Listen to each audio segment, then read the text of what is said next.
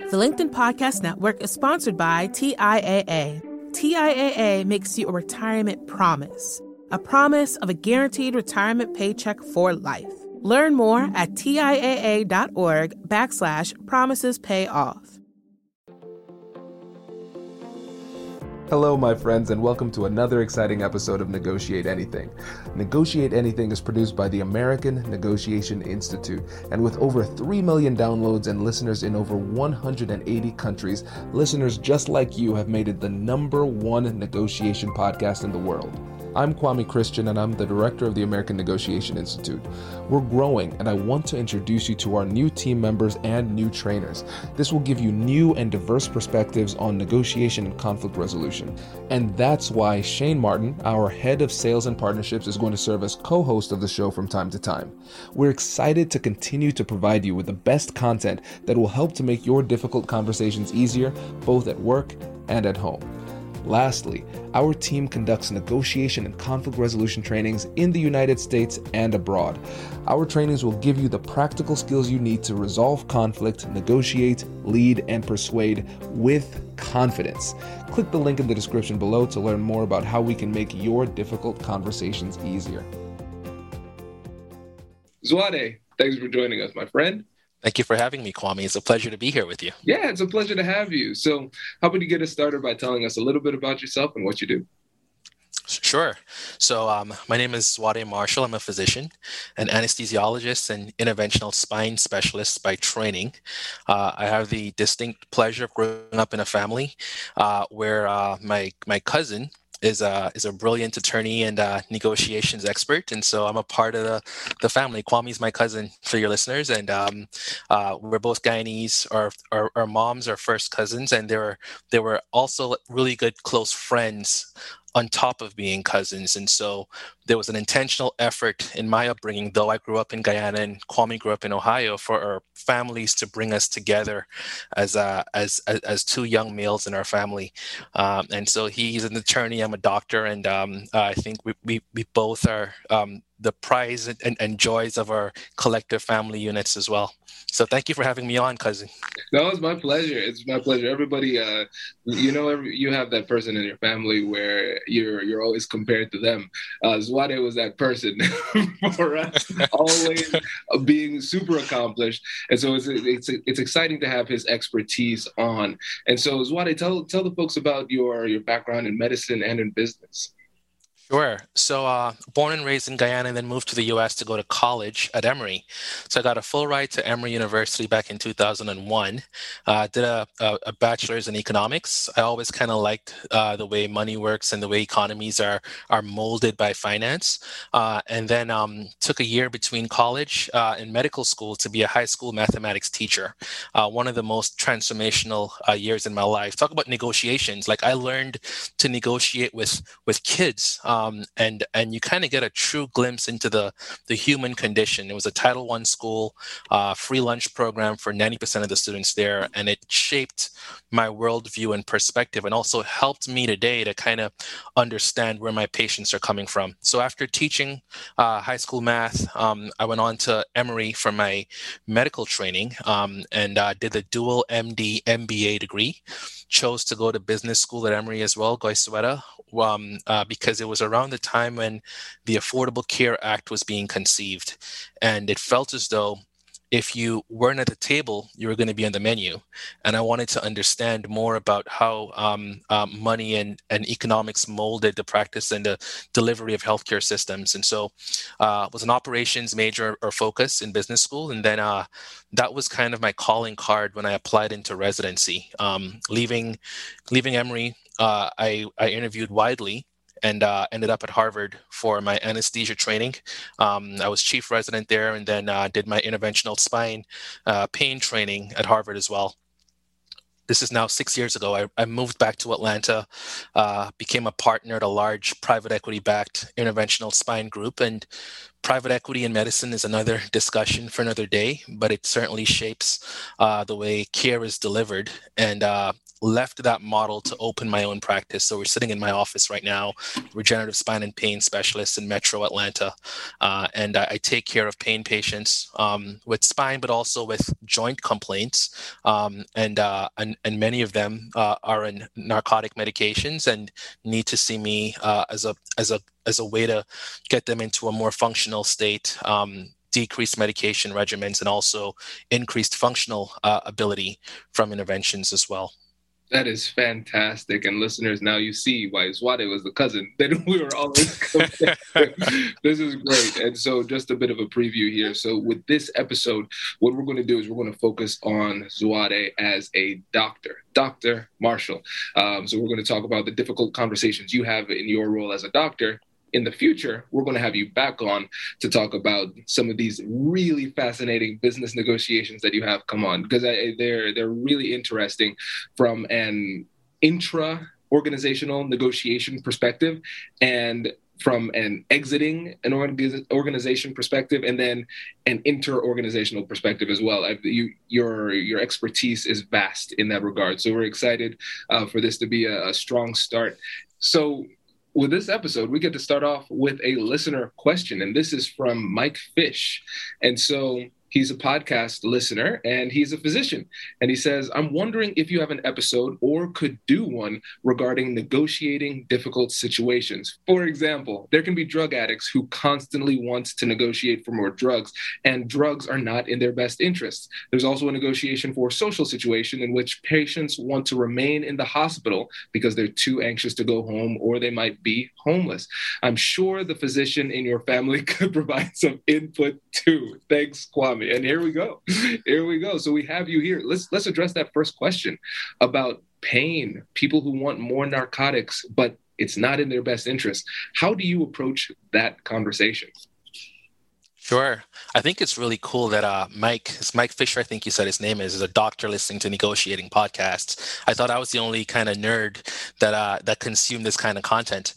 Um, but I think it's part and parcel to to to the struggle that physicians have uh, in terms of balancing medicine, but also uh, negotiating the sphere of dealing with patients who may have a preconceived notion about what is best for them, uh, and uh, having a physician who has more data understanding some of the consequences of of of those decisions and so the pain management conundrum is an age old uh, conversation that I think we've been having more actively over the course of the last decade because of the opioid crisis.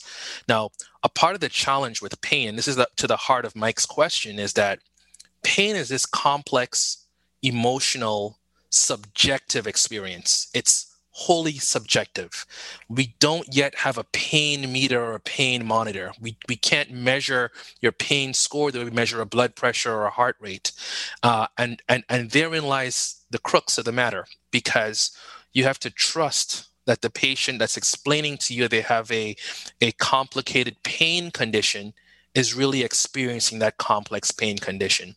And in the time now of this scrutiny around pain medicine and pain medications and the, the, the millions of Americans who are overdosing and dying from narcotics and opioids, um, it, it has put the doctor in a very precarious position of protecting him or herself while also delivering care for patients. So, to practice medicine in this space today, you have to hold two competing thoughts in your head simultaneously. One of them is your main responsibility, the the the, the kind of age old adage of medicine is, you know, first do no harm. Uh, and we're trying to establish a therapeutic rapport with a patient who's struggling because they're there to see you, while at the same time appreciating the fact that there are government entities and law enforcement agencies that are prioritizing prosecuting physicians for patients that have opioid addiction issues. And so um, I intend to delve into the actual pain conundrum a little bit more in a few moments. No, that's that is a, a, great synopsis of the challenge because as a doctor, you want to provide relief, you want to help people in need, and at the same time, sometimes doing so in the way that they're requesting makes things worse. And you have the reality that you have a family you have a staff you can't and and you like freedom and so orange does not look good at me, Kwame. Exactly, exactly. You look great in white right now. You know, so sure. you want to make sure that you're not crossing any ethical lines. And so now that we have a good understanding of what the challenge is and why it's so difficult, in your experience, what is a good first step? Sure. So the first step is uh, establishing the ground rules. And so the first visit is an exploratory visit. Uh, and it's a time in which we're going to be asking questions, detailed questions about the patient's pain complaint in an effort to do a few things. It's to validate their concern and also to, to convey to them that you can appreciate that their pain as, is as real to them and thus it's real to you as a treating physician as well. And so it's it's exploring all the, the, the kind of detailed character questions about the pain condition while simultaneously going a little bit deeper into social circumstances, place of employment, type of work, hobbies, whether or not they they have kids, um, what are the, their functional goals, divorcing a pain condition from a pain score, because I can't treat to a pain number since numbers are really subjective. What I can treat to are goals. Some patients may say, Doc, I just want to be able to stand in church and sing the hymns and not have to sit down in the pew when the choir is standing. Others may say, I just want to go out with my grandkids and take them for walks. I've got a three year old grandson who loves going to the park. I want to be able to do that. And if you and if I can establish to, with, the patient that those goals are important to me for them, that that begins to establish that therapeutic alliance. Uh, I, I treat lots of athletes and golfers who who who are afraid that my recommendation will be to stop golfing, stop biking, stop swimming, and and when they meet a doctor that says i can appreciate that this is a part of your identity and my goal is to keep you doing the things that you love so that quality of life index does not go down it goes a very long way in building the trust for the time when the decision making comes into what do i recommend as the treatment option? If if my recommendation differs from their expectation, at least we've got some mutual understanding on what the goals are to begin with. Hi, I'm Katherine Kanapke, and I'm the Chief Operating Officer here at the American Negotiation Institute. Did you know our company offers completely customizable negotiation workshops? The negotiation and conflict resolution skills that your team will learn from these workshops are beneficial across all professions, but they're especially useful in procurement, purchasing, sales, sourcing, and contract management. Our calendar is filling up quickly, and we even have some workshops scheduled for next year. If you think you might want one, I'd suggest reaching out soon so you don't miss out. Check out the link in the description to learn more. Also, be sure to check out our YouTube, LinkedIn, and Instagram accounts to see our daily negotiation content. Thanks for listening. The LinkedIn Podcast Network is sponsored by TIAA. In the last 100 years, we've seen financial markets swing, new currencies come and go, decades of savings lost in days, all showing that a retirement plan without a guarantee, quite simply, isn't enough. So, more than a retirement plan, TIAA makes you a retirement promise a promise of a guaranteed retirement paycheck for life, a promise that pays off. Learn more at TIAA.org backslash promises pay off. From the minds of visionaries to the desks of disruptors, I'm Lars Schmidt, host of the Redefining Work podcast. Join me each week as we explore the new world of work through the lens of those shaping it CEOs, HR leaders, investors, and more. Be a part of the conversation that changes everything. Subscribe to Redefining Work today the key word that you said there, Zwade, is is trust. And you you're doing this in such a a profound way. I want to break this down for the audience so they can see the the gems that they could apply in whatever their situation is. So first, when we're talking about trust, it comes down to the the capability of you to deliver on what it is that you say you're going to do. And then also your willingness to deliver on what it is that you're saying you're going to do. And then the belief that your goals are shared. And so from the beginning what you're doing is you're controlling the interaction by saying all right here's what I'm not going to do. I'm not going to just have them come in and t- them tell me what to do.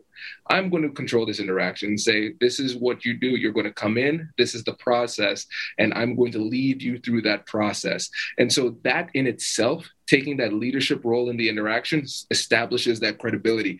And so you're managing the process throughout, but you're also, while taking control of the process, doing it empathetically you're demonstrating that you're you understand what they want and why they want it and then you're saying what is your goal?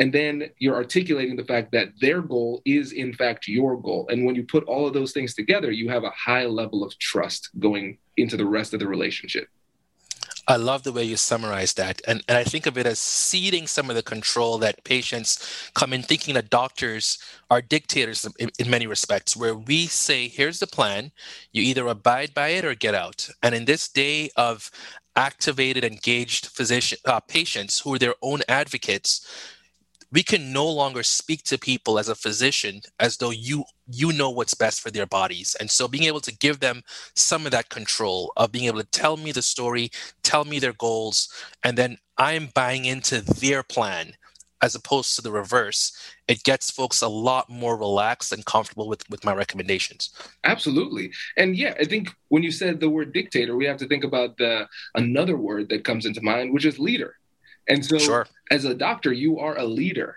Um, and the difference between a leader and a dictator is that with a dictator, the people below you, they don't have choice. sure. you know, you're taking that autonomy and agency away from them completely. But with leaders, you have followers. The the choice to follow, that's something that they have control over. Sure.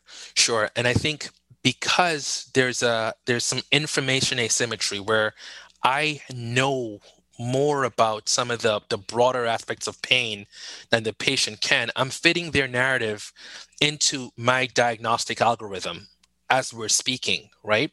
And so, what that empowers me to do is to help to direct their treatment plan where they will end up subscribing to it or even requesting it because I'm leading them down a path as they tell me their story and I'm fitting them into to, to, to the algorithm. So I'll give you an example.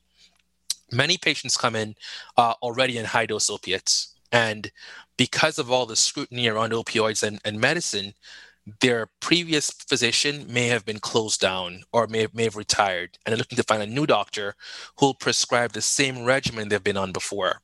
And so you can tell when someone's telling you their, their pain history and emphasizing the fact that oxycodone and oxycontin is what works best for me it's always worked well nothing else seems to help and and and and in that many doctors will respond and react immediately to those comments whereas my position is I'll write it down.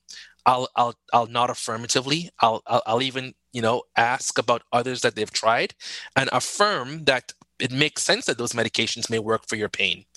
And then later on in the conversation, I'll ask about things like like constipation, bowel habits, whether or not uh, there's any um, uh, impotence or erectile dysfunction, any mood swings or lability in uh, in in depression or anxiety. All of those things are side effects of high dose narcotics. And so as we get towards the point of the consult where I'll go over a, a, treatment plan, I'll then circle back to some of the symptoms that, that that's affecting their functionality and attribute those symptoms to the high dose opioids and explain why a part of the treatment plan will be to responsibly decrease the medications while also doing alternative therapies that can be that, that, can be more effective and very helpful to them. And you see a light bulb go, go off where some may want to object but they kind of feel trapped where they can't at this point because we've, we've had this very pleasant amicable uh, empathetic conversation. And now it's their it's their job from the social contract to now kind of continue in this amicable way to, to, to give me the trust. And so you'll see them looking skeptical, but thinking, I'll give it a try. And then I think what what kind of brings it all together is is having that constant feedback from me saying that I'm with you in this journey. And I, and I get that it's going to be tough, but just give this other intervention a try while we do these other things that are going to be very helpful for your overall health and and it's it's it, it's gone far This is fantastic. And I feel obligated to cite uh, Dr. Robert Cialdini, um, the author of Influence, because we just interviewed him earlier today. And he talks about the principle of consistency where if you said something in the past, you feel obligated in the present to remain consistent to what you said. And essentially, what you're doing through this process, through curiosity, is you're giving them the opportunity to share what they want and why they want it. You're helping them to articulate their goals. And then what you're doing is you're saying, hey, based on what you said before, actually, this treatment plan helps you to meet your goals, and this is why. And so, in their mind, that that hesitation that you're sensing is their desire to remain consistent. Sure. but, but that consistency is leading them down a path that they did not anticipate. That's exactly right. That's exactly. I, I, I'll, I'll, I'll get that book. Um, uh, you, you mentioned it earlier to me, and and uh, I, I do whatever you tell me to do, Kwame. So I'll, I'll certainly take a take a listen. Um, and I'll tell you that, that it, this this entire construct is challenging for doctors because we're under time constraints, right? The way the way compensation medicine has changed you're watching the clock. And so having a patient kind of go through their own narrative at their own pace it's it, it's time prohibitive to, to allow them that that kind of agency to speak at, at, nauseum and so part some of the things that i do to kind of help to, to to gather data outside of the actual examination room is that we have a lot of uh, um, surveys and app-based modules that they must complete prior to the first visit. The other thing is resisting the urge to interrupt when when someone says something that you vehemently disagree with. So so letting it let them have their piece and, and and have it be said because those interruptions fracture that therapeutic alliance where in that moment the patient sees you as more adversarial than someone who's who's who's there to be to, to, to foster that therapeutic alliance. And for me, it comes a little easier because I, I grew up with a pronounced stutter. And so, like the King's speech, um, I would rehearse words I wanted to say all of my youth in my head 15 or 20 times before I said it. So, in the natural course of a classroom and, uh, environment, I'm sitting there thinking that I want to say these 15 words.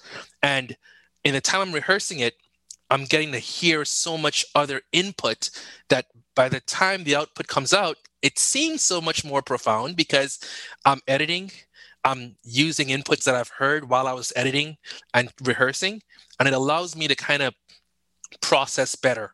Being in business school, I was able to kind of focus intentionally on that personality or that output defect and make it into a strength where I embrace the rehearsal, I embrace listening, I make notes because people will tell you what they want. They'll in a negotiation, if you let folks speak, they'll give you the answers. You'll know their motivation, you'll know the outcome that, that they're desiring.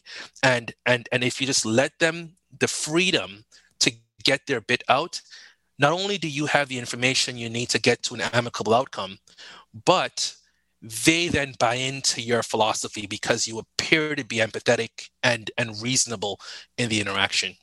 This is a really great point, and I it's something that so many people struggle with. It's something that I still struggle with because it's that need to correct. Like, no, I, I recognize that wasn't a misspeak. It's I, with every fiber of my being, reject what it is that you just said and i need to correct you so so let's break it down because again people we people could just say hey don't interrupt and then we move on to the next thing there's a challenge everybody knows they shouldn't interrupt but we do it anyways so let's break down just some mindset tips that people can keep in mind when it comes to not interjecting on every single point that you disagree with Sure.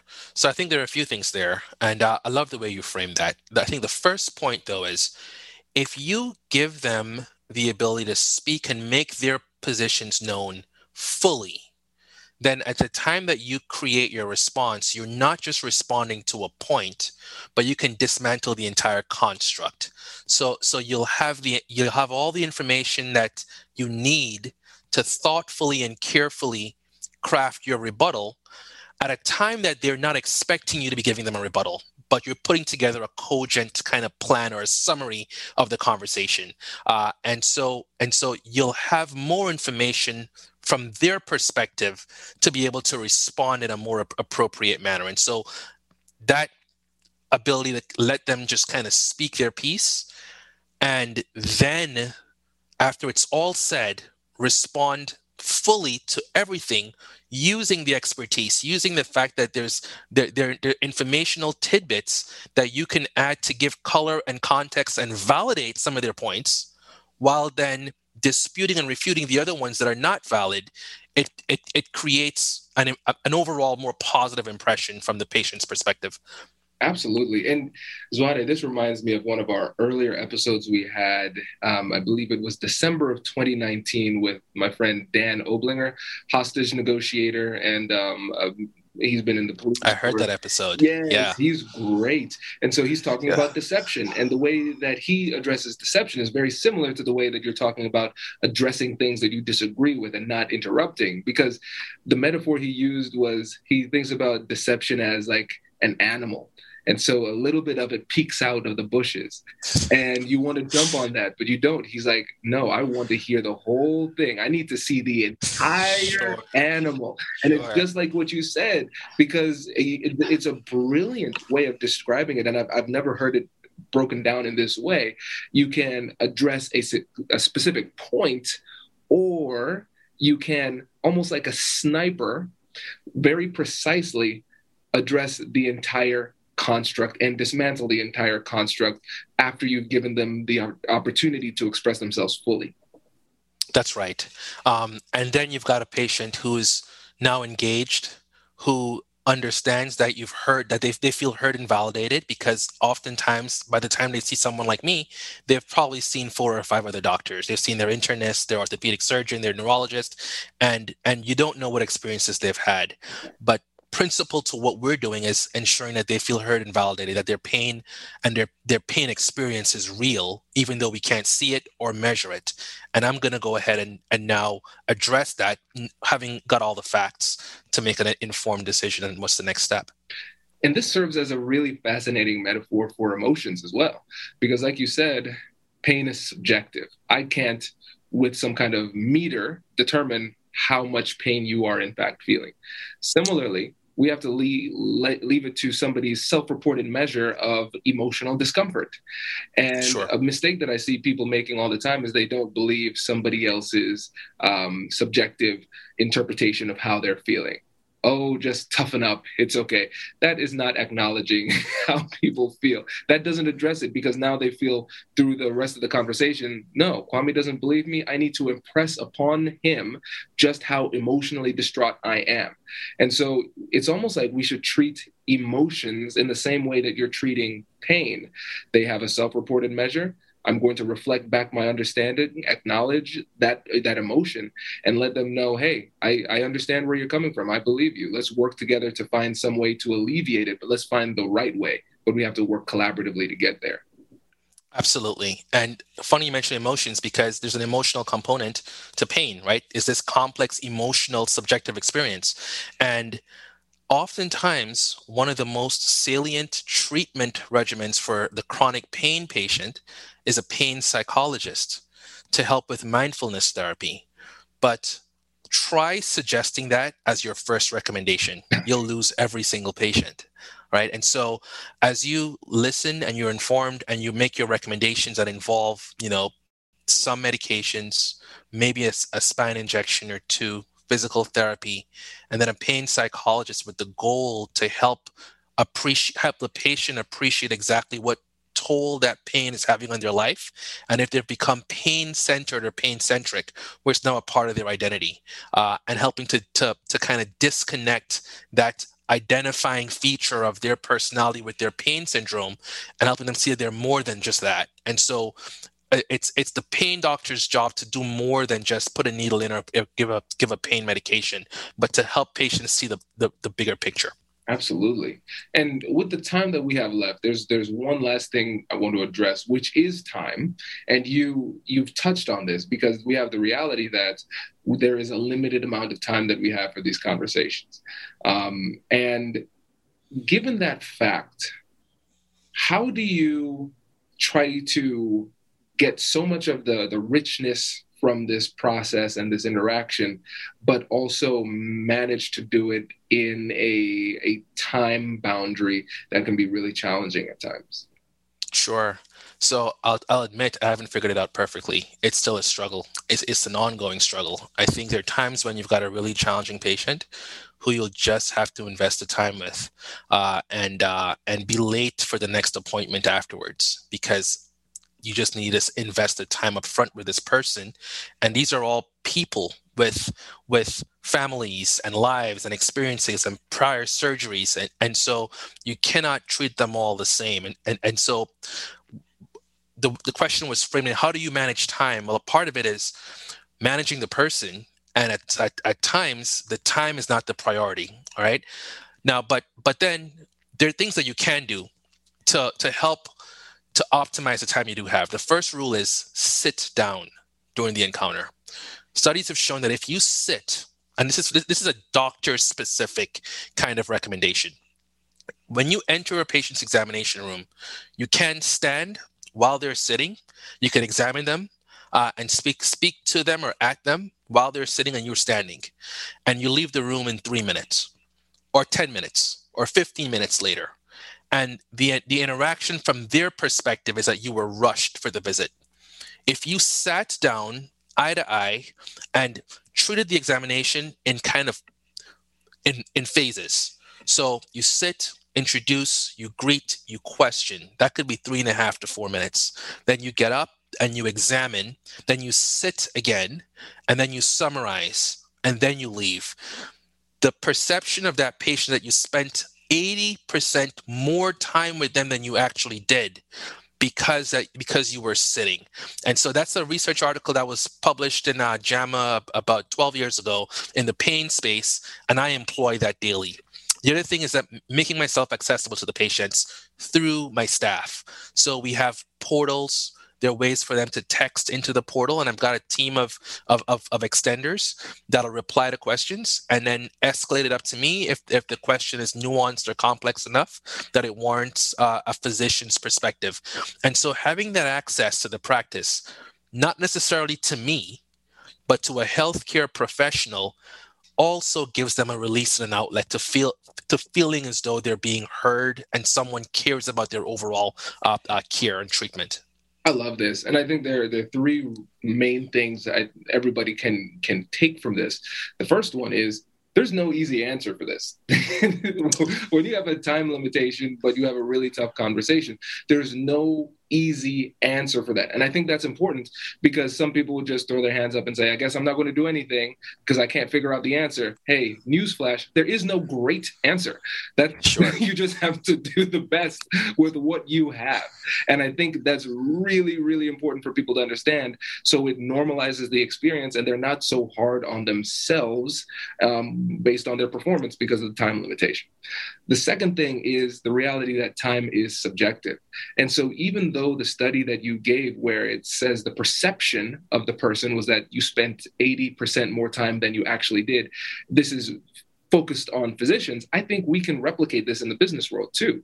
If we were to, let's say, avoid distractions, if I'm constantly looking at my phone, people are perceiving as the as I, I, have better things to do.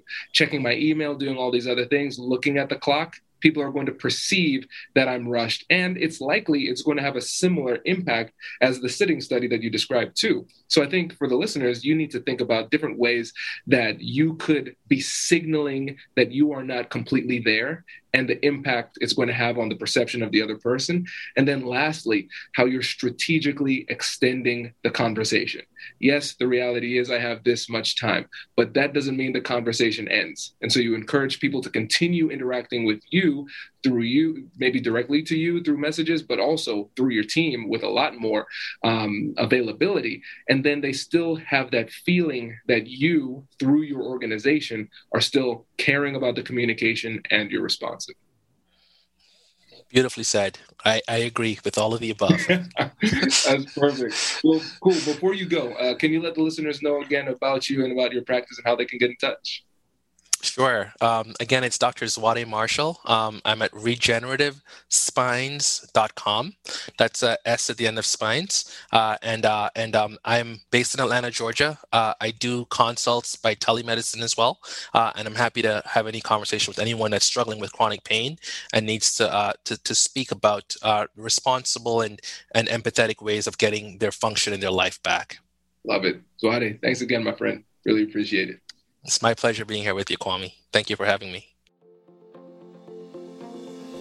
Congratulations! You've just joined an elite club. By listening to a full episode, you're now officially on the Negotiate Anything team. So, welcome aboard. What most team members do is they subscribe to the podcast because that allows them to automatically get the latest episodes of the show. The best things in life lie on the other side of difficult conversations. Keep learning, keep practicing, and keep getting better. Your relationships will improve, your career will soar, and you'll have the confidence you need to get the most out of these crucial conversations. Again, thank you for joining the team. We're excited to have you, and I will see you in the next episode. I'll catch you later.